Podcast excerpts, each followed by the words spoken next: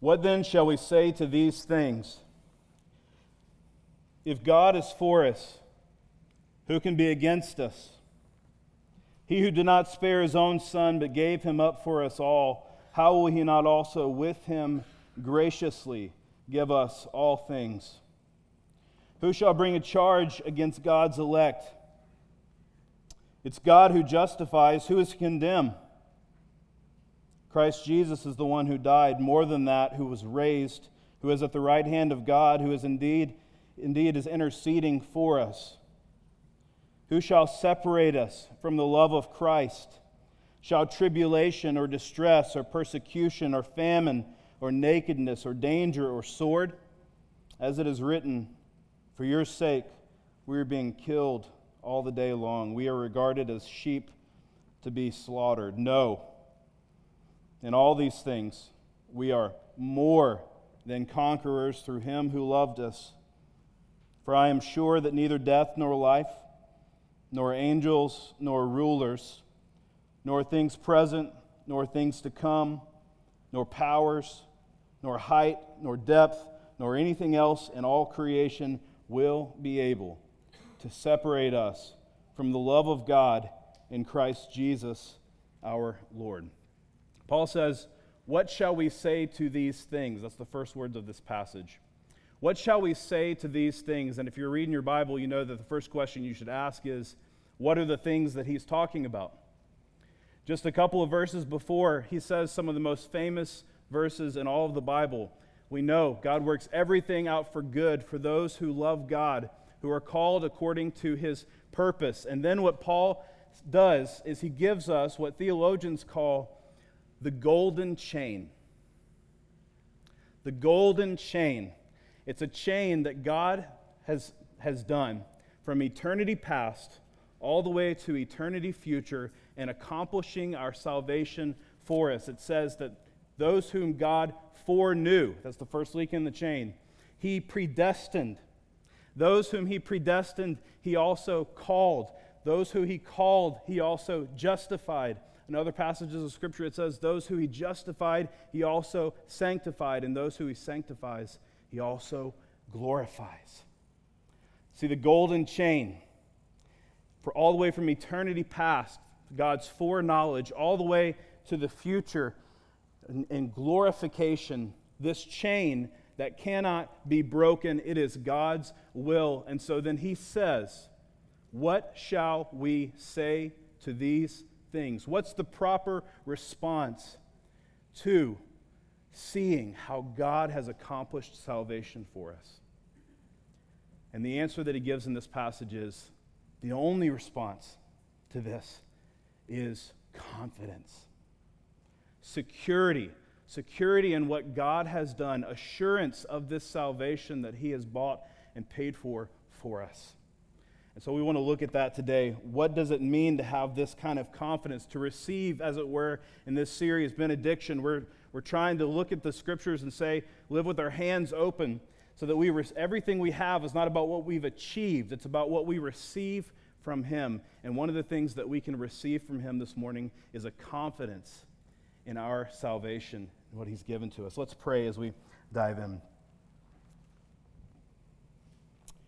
God, your word says, in your light, we see light. In your light, we see light. And so, if there is any, any insight this morning, if there's any conviction of sin, if there's any um, delight in you, if there's any sense of assurance that comes from these words in our passage this morning, it's because you have shown us yourself. You have given us light enough so that we can see what is true. And so we ask you that by your Spirit you would be here and you would give that light. Give that light to us. Give us the confidence in you. In Jesus' name, amen. So, a couple of birthdays ago, uh, for my oldest son, uh, Cademan, we, we bought him a bike. He was turning five, and uh, we, we bought him, you know, this little Walmart special, like 40 bucks. And um, we, he, he rode it for like six months, and then he got a flat tire. And so, uh, being a good dad, I know what to do. I, I you know, I'm going to change the tire. I'm going to uh, teach him how to do it in the process. And so we go back to Walmart. We grab the, uh, a new tube for the tire. Uh, we come back and we insert the tube. We fill it up with air, pump it back up. Uh, he starts to ride it again. I'm feeling really good about being a good dad. Um, and then two days later, it's flat again. And uh, I realize, okay, maybe this is just a manufacturing error or something like that. And so it couldn't possibly be that I did something wrong with it. Uh, so what we end up doing is we go back to Walmart and we get another tube. And then we come home and uh, we, we put it on. I realize uh, I got the wrong size. It's a size too big, but I think, what the heck, I'm just going to do it anyway. I'm just going to put it on there uh, because, you know, size, it, it, it probably doesn't matter at all. And so we, we put it on there, we pump it up. One day later, it's flat again. I'm like, okay, well, that was a mistake. I should have gotten the right size. I should have gone back and gotten the right size. And so uh, we do go back. We do get the right size. This is the third tube that we're on. We come back, we put it on the bike, pump it up, and then two days later, it's flat again. And I'm thinking, this is getting ridiculous, right? I mean, uh, I mean, I'm just going to buy one more tube on this. If there's one more, that we're just getting a whole new bike because there's something I'm not seeing here. Uh, and so we go back to Walmart for the fourth time, and um, we buy a new tube. And I come home and I'm putting it on. And this fourth time that I'm putting it on, I finally see it. Covered up with the same like tire substance that's you know black, and so I couldn't see it is the tiniest nail that is sticking through the tire part, not the tube, and just barely, barely jutting out on the other side. Uh, and so every time my son put more pressure on this tire, right, it would puncture it again and again and again. My guess is, is that as we come and talk about assurance of salvation this morning, um, confidence in God, you, you might have had a similar experience with your own journey in terms of your confidence in your own salvation. Meaning, there's lots of different ways that you can pump yourself up for feeling like you're okay with God. Does that make sense? You come and hear a sermon about assurance of salvation, and it's like putting air in the tire for you. It's like finally you see and you have confidence in what God has done, but it only takes a couple of days before you feel completely flat again. Or maybe uh, you pump yourself up with, uh, with good works or with uh, discipleship habits. Maybe you get up early and, and study your Bible for uh, a week or so, and you're feeling really good. You're feeling really full. And then the next week, you're on empty again. You feel flat and you feel like you're constantly doing this, pumping yourself up and then feeling flat again and again. What I want to suggest to us this morning is that perhaps there's a hidden nail. Something that we haven't addressed yet, something that we haven't seen yet, that maybe over and over and over again is leaking out this tire. And I want to suggest that for many people, the, feel, the, the nail that, that we have is that we feel like a fraud. I think this is a universal kind of human experience. The feeling of, I'm not who other people think that I am. If anybody were to look into my life, they would see what a fraud I am. If I was somehow discovered, then um, then people would see how bad I really am. I'm a fraud. And so, if I believe in God at all, and I believe what the Bible says about God, which is that He knows everything, uh, well, He must be in this constant state of perpetual disappointment with me. Because if He does know everything, then He knows how much of a fraud that I am. And the contrast to that feeling is the passage that we just read, because the Apostle Paul says, If God is for us, who can be against us? And he gives us this huge passage about confidence in God, the climax of which he says, In the, all of these things, we are more than conquerors. We are more than conquerors in what Jesus has done for us. Can you imagine if you asked somebody how they felt or how things were going and that was their response? more than conquering. You know, we, we say at church a lot, how have, you, how have you been? You know, I got a few of those this morning. How are things right now? We know the right response is what? Good, you know, fine. Uh, maybe at New Valley Church, we're a little bit better than that. We're an authentic community. And so maybe there, there is an opportunity where um, you can kind of speak and talk about your struggles and you can say, yeah, I'm struggling right now. You know, and that's, um, that's like a genuine response. You might say, I'm struggling with my faith or my marriage is really hard right now or whatever. But can you imagine somebody saying that? More than conquering. you know, how are you doing? I'm more than conquering. I mean, there's conquering, right?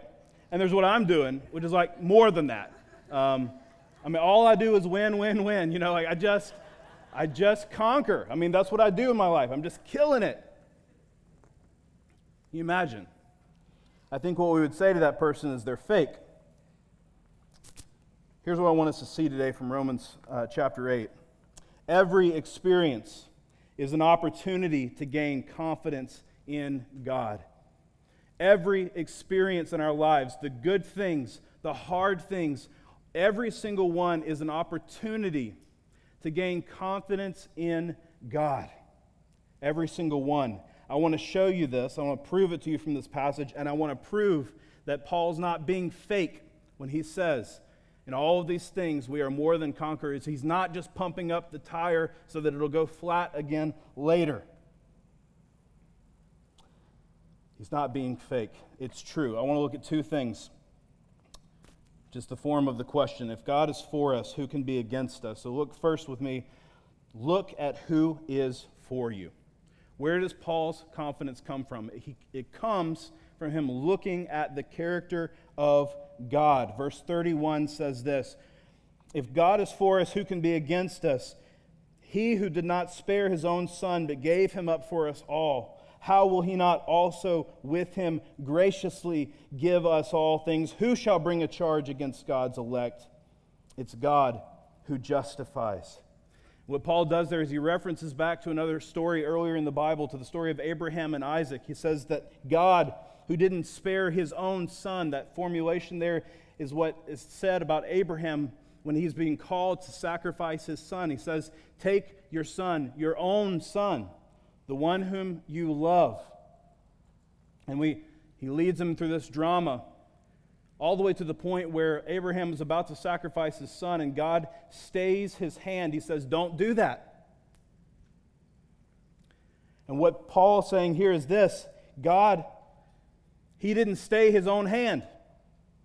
He didn't lead Christ to be sacrificed and then say, No, I'm not going to do that. He actually went through with it. He didn't spare his own son, but gave him up for us all. How will he not also do everything that we need? He's already done the harder thing. He's already shown us that he's willing to sacrifice his son. So, what more would he not do for us? You see his, his logic.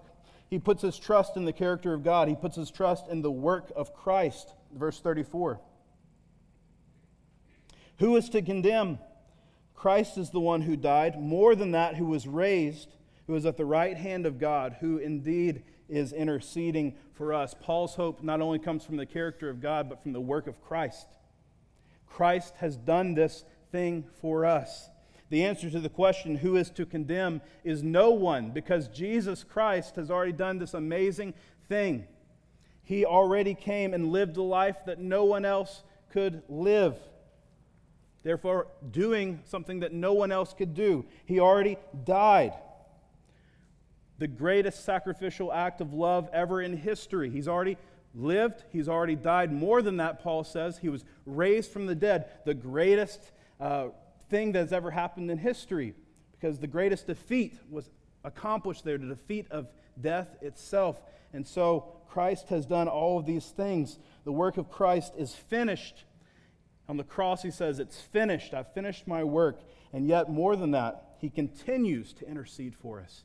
He's on the right hand of God and he speaks on our behalf and he keeps showing us over and over and over again, especially when we feel the nail puncturing our confidence. He says to us, Look what Christ has done. Look who God is for you. I think many of us believe in that theology. We believe in Jesus Christ the work that he came, his person and his work. We believe in, even in the character of God. When I say the, the statement, um, if God is for us, who can be against us? The question is not so much, is that true? Like in theory, because whoever God is for, we believe, you know, no one will be able to stand against. The bigger question that we have sometimes is, but is he for me? How do I know if he is for me? I believe he's powerful. I believe he's done all these things. I believe he died for me, but or he died in general, but did he die for me? Does he intercede for me? That's a question that we have. And just in the previous verses we read earlier that, that Paul says that the promise that, that everything will work out for good is for uh, people who have two things, right? And this is how you know whether it is for you. He says that he will do this for who? Those who love God and who are called according to his purpose. And so we have to ask ourselves that question if we're going to apply the gospel and have this confidence. First of all, do we love God? And I think a lot of times when we say that, uh, do, you, do I love God? What we think immediately is, do I love God perfectly? but that's not what it says. It doesn't say, do I love God perfectly? Uh, Pastor John Piper, one his sermons one time, I remember this. He said, the question, do you love God, can be answered like, do you love anyone else, right? Do you love your spouse? Do you love your uh, kids? Do you love your siblings? Do you love your parents? Think about someone that you love. Do you love that person perfectly? Of course not. Of course not. But there is a real love there, there's a relationship there, there's an energy there. Do you love God in that way? Are you called according to his purpose? What does that mean? It doesn't mean, like many have said, that you know exactly the time and place when you gave your life to Jesus. Some people emphasize that. Do you know the, the exact time and place that you were called to God. What I think is a better analysis is this right now. Do you feel his tug towards you? Are you, in a sense, on the edge of your seat a little bit or in your heart, leaning in towards him? Not perfectly. Have you loved him? Have you been called? If the answer to those is yes, however imperfect, and it is very, very imperfect, just like your marriage, just like your kids, just like your siblings, just like your parents, then hear God's promise to you God is for you. Who is for you? The God of the universe is for you. Second question our second thing to see is this to look at who is against you. Look at who is for you the character of God, the work of Christ. Look at who is against you. Look at the things that become the opportunities for defeat and flatlining in your faith. Let's talk about those hard things because even in the hard things, not just the good things, not just what God has done for you, we look at what God has done and we have an opportunity for confidence in who He is and what He's done for us. But we look also at the hard things, and I want to show you that even in those things, we have an opportunity to gain confidence in God. Who is against us? At least two things from this passage. The first one is this our hearts. Our hearts. When I read those questions earlier, um, who shall bring a charge against God's elect? Who is to condemn? There's some of you in the room who probably, your, your immediate thought was, I know exactly who does that. It's me. Who condemns? I condemn myself. Who brings a charge? I bring charges against myself. I don't need someone else to say to me how bad I am. I know me better than anyone else knows, and I know for a fact that I do not have a heart that's good that follows after God. I'm so sinful there's no way that God loves me. We think these things. Our hearts are a formidable thing against us. Because who knows you better than you? Our hearts are probably more often than not the nail in the tire. The thing that says, but remember, you did this. But remember, you are this way. But remember, this is what happened. And so our hearts condemn us. Let me share with you one of the most encouraging passages of Scripture, in my estimation, in all of Scripture. 1 John 3 19 through 20 says this By this we shall know that we are of the truth and reassure our heart before Him. For whenever our heart condemns us, God is greater than our heart, and He knows everything. He knows everything. There's no condemnation that you can speak to yourself that God doesn't already know. In fact, He knows ways beyond you do to condemn you. He knows the intricacies of your heart. The heart is desperately wicked, Scripture says. Above all else, it's desperately wicked. But God, it says in this passage, is greater than your heart. Even though it's a formidable thing against you, there is something greater than your heart that can give you confidence. However big the voice of your own heart is against you, God is greater than that voice. And I, I just think this is so important. We read in this passage, it is God who justifies. It's God who justifies. And what we often do is we think, my sorrow of sin is what justifies me. How badly I feel about something is what ends up giving me um, this justification. But that is not true. It's God who justifies. It's not how sorry we are. Now, if you're sitting here this morning and you're wanting to take that and abuse it, and you're wanting to say, like, well, if, you know, if I can just do whatever, then I'll go out and live this way.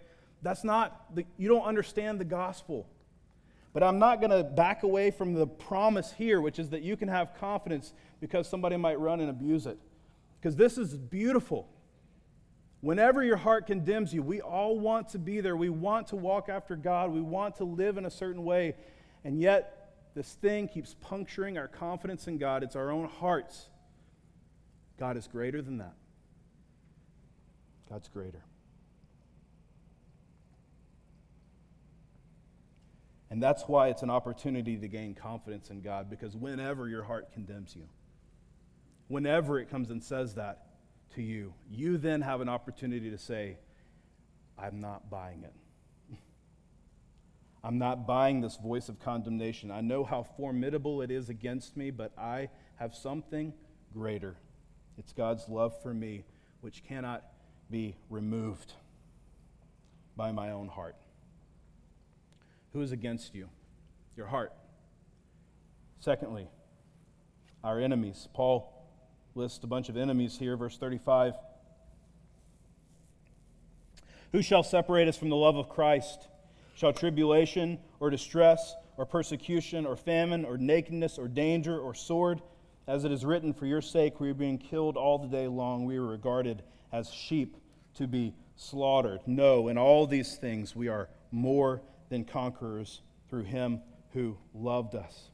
Paul lists these enemies. There are people raised against the Christian church, there are natural disasters, circumstances, governmental authorities, demons, the evil one himself who work together to destroy, if they could, your faith from every realm. And I think we know this to be true. Have you ever had that experience of like everything seems to be working against me right now? And it seems like we have all of these enemies. And what these enemies do, these circumstances, these people, um, these, the evil one, um, the demonic realm, what they do is they amplify what our own hearts have already said to us the voice of condemnation. You're a fraud. And they, they amplify that song in our hearts so that we feel like frauds. We feel like no one really knows. We're not really fooling anyone, the enemy says to us. Your circumstances stay to you. You're not fooling anybody. We know how bad you are. And make you stress about your salvation and make you stress about your perception with other people, of what other people think about you. And all of these things are just in our heads. And it's a formidable enemy, just like our own hearts. Our enemies say this to us over and over again. Well, Paul says, No. In all these things, we are more than conquerors through him who loved us. How can the Apostle Paul say that to us? How can he say that to us? How can he say, You're more than a conqueror? He doesn't know me. He doesn't know what I've been through or what I've said or done. How can he say, You are more than a conqueror? How is he not just being fake? The way that he's not being fake is because he's not saying that you won't experience really hard things. He's not saying in this passage that you won't experience hard things. He's saying something in a very unique way, and the way that we speak matters. I remember seeing this advertisement uh, a couple of years ago for a ministry, a Christian ministry that um, I respect and I've used before, and it's, it's great. Um, but they were advertising this thing, uh, the Persecution Cruise. It is exactly what you think it might be. It is a chartered cruise ship where you go and you have all you can eat, you know, belly up to the bar, you know, just like, and the, the, it's a conference. The subject, worldwide persecution, poverty. and I looked for the, you know, the satire symbol at the bottom and didn't see it. Persecution cruise. Why is that so wrong? Is there something wrong with cruises? No. It's wrong because it, we know that that's not the way you communicate that, right? It matters how we talk about these things. It matters that the form fits the message. And so it matters when we come to this. Paul is not on a cruise ship saying these things. He's not saying, by the way, you need to realize that you're more than a conqueror. You need to get past all these hard things in your life and realize that everything's okay. He's saying, in fact, the exact opposite. Everything on this list is something that the Apostle Paul has experienced personally tribulation, distress, persecution, famine, nakedness, danger. The only one at this point in his life he hasn't experienced is the sword, death. And that's coming up next for him. He's not saying this from a cruise ship. He's saying this may require your very life. Verse 36 is a quote from Psalm 44 says, For your sake, we are being killed all the day long. We are regarded as sheep to be slaughtered. This is my life right now. I'm being killed. People are trying to kill me. They're persecuting me. They're persecuting the church. He's quoting from Psalm 44, which is a psalm about God's rescue of his, of his people. He's saying, This is what we're going through. And so, what he's not saying in this passage, when he says, you know, who shall be against you? He's not saying that people won't try to be against you. When he says, Who is to condemn? He's not saying people won't try to condemn. When he says, Who's going to bring a charge? He's not saying that nobody will try to bring a charge. There is, there are enemies. What he's saying is, none of those charges will stick. None of that condemnation will be effective if you're in Christ Jesus. Your heart may condemn you, your enemies may condemn you. But if God is for you, He is greater than your heart, and He's greater than your enemies. Every experience, good things and hard things, are an opportunity, is an opportunity for confidence in God. Because you can use those circumstances, be they good or hard, to find His will in your life. It's not fake. You can be having the hardest time in your life and say, God, I'm having the hardest time in my life. But I know that the Apostle Paul had the hardest time too, and he was not swayed from you by these things. And you can then look at your life and see all the good things. Lord, I, I see how close I am to you. I, I see how, you know, you've done all these things for me in Jesus Christ, and I feel so close to you. And that can bring you closer to confidence with God. Everything is an opportunity to see him and to feel his presence. Everything.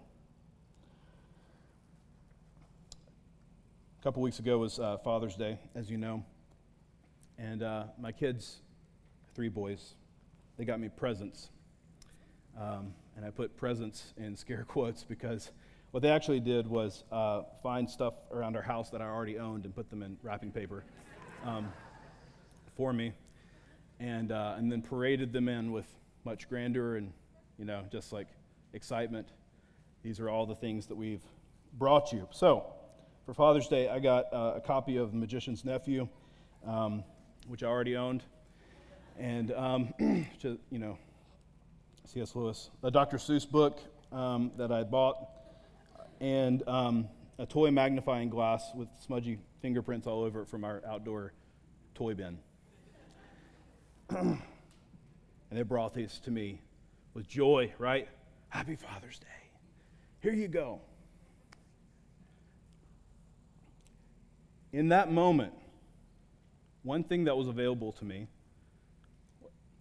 I could have made them feel like frauds, right?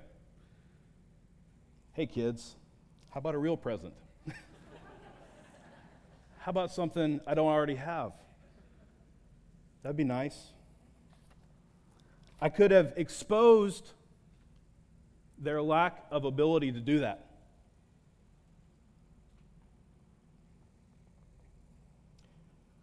Even a relatively bad father would know in that circumstance not to do that. Why? Because I know their means, or in this case, their lack thereof. I know it.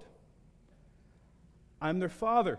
I know that they cannot give me anything on their own. I know that everything they have is from me, because of me. I don't have that same expectation for them because I know who they are and what they have.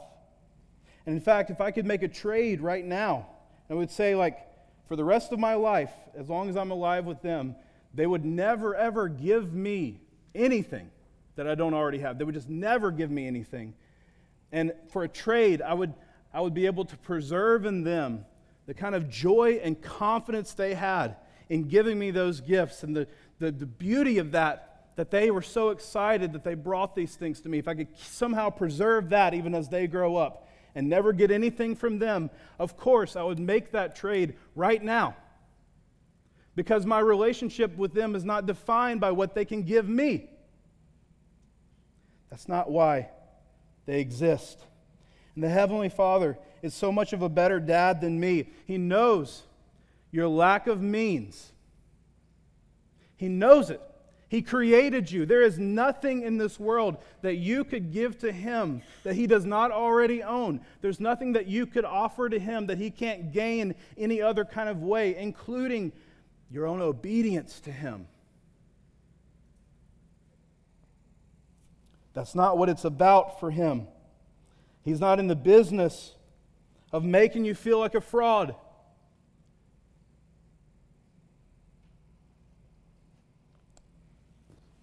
Quite the opposite. He's already secured you through his son. If you love him, you're called according to his purpose. What he would love to preserve in you, just like I would in my kids, is this joy. Not in what you have to offer to him, but in knowing the opposite of that, that everything you have is from him, and taking joy in that. So, wherever you hear condemnation, wherever you're experiencing it, right there is where God is calling you to trust in Him, to gain confidence in Him. That sin, that experience, that hardship you're going through, that distance you feel from Him, even, bring that to Him. Right there, saying, But thank you, Lord, for making me aware enough to even come to you and ask Him to restore that confidence. Not because of what you are doing, but because of what He's already done for you in Jesus Christ. He wants you to hear this and believe this. I am sure, sure. Neither death nor life, nor angels, nor rulers, nor things present, nor things to come, nor powers, nor height, nor depth just in case you've got one in your head that you, he didn't name here. anything else in all creation, that pretty much covers it, will be able, will have the ability, they may try, but they will not have the ability to separate you from the love of God, which is in Christ Jesus our Lord. Let's pray.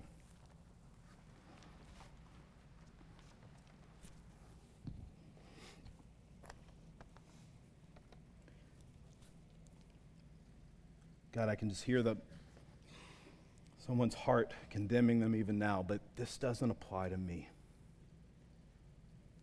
And I pray that by your Spirit you would remove that. I pray that for all of us who are trying to love you and trying to discern whether we are called by you this morning would lean in and feel you not as someone who's waiting for us to grow up so that we can give you a real present. That we would feel that you already know our means and you've loved us anyway. Reassure our hearts in the gospel this morning. In Jesus' name, amen.